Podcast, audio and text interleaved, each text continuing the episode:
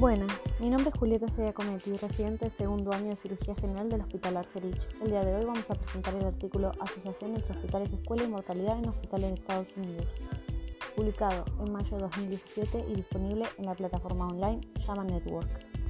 Debido a que evaluar el valor de la atención médica requiere considerar tanto la calidad como el costo, es fundamental comprender si los hospitales universitarios brindan una mejor atención.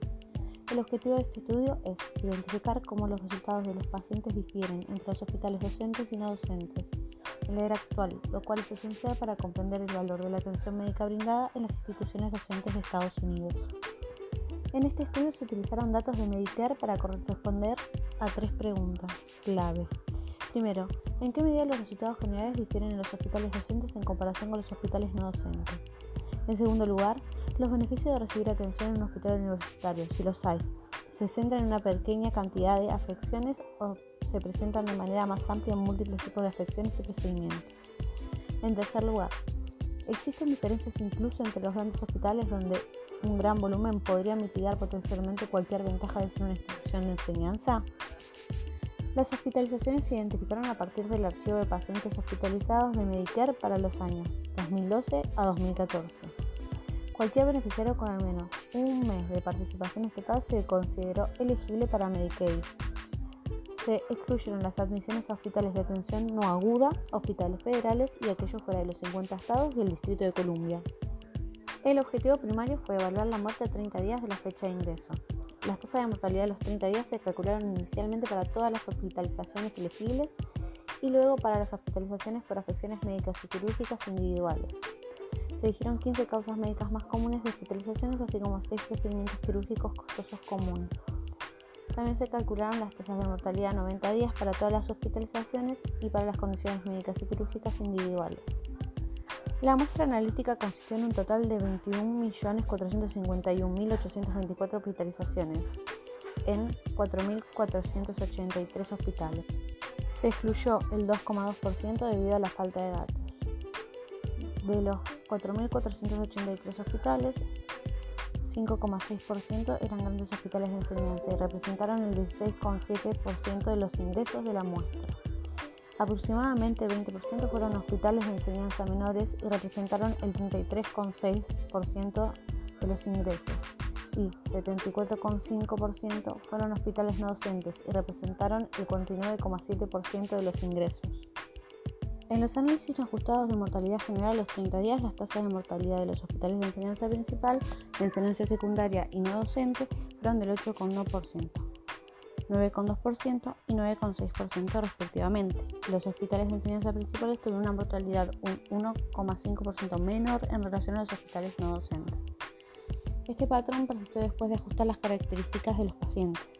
Los principales hospitales universitarios tenían tasas de mortalidad más bajas en comparación con los hospitales no docentes, aunque la diferencia fue menor, diferencia del uno coma dos por ciento.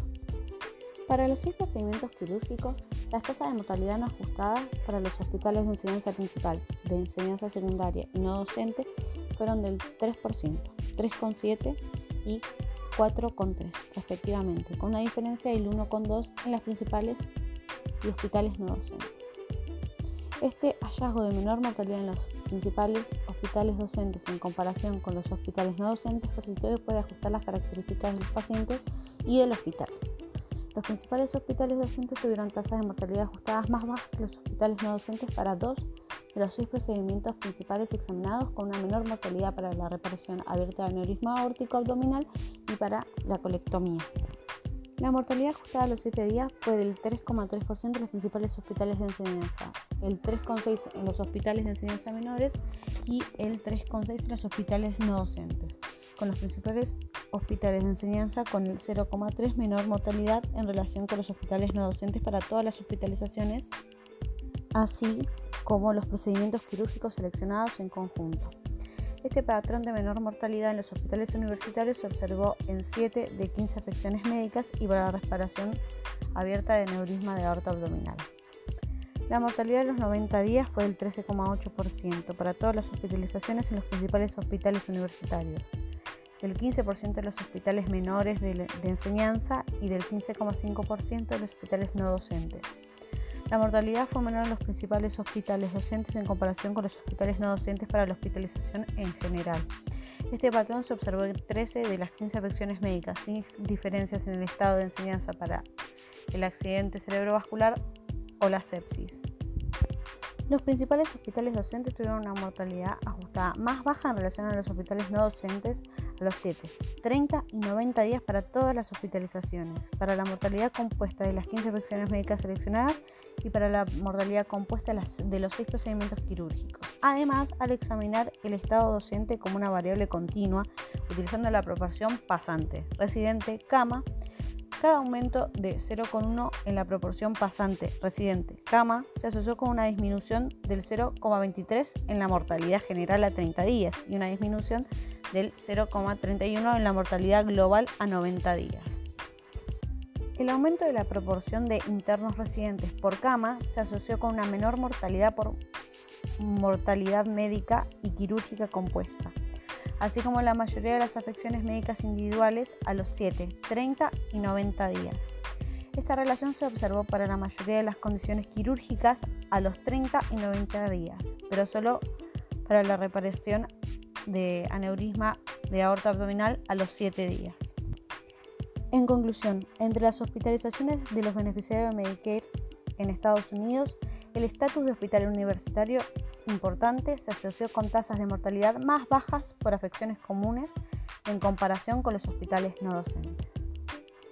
Como siempre, espero que haya sido de su agrado y muchísimas gracias por escuchar.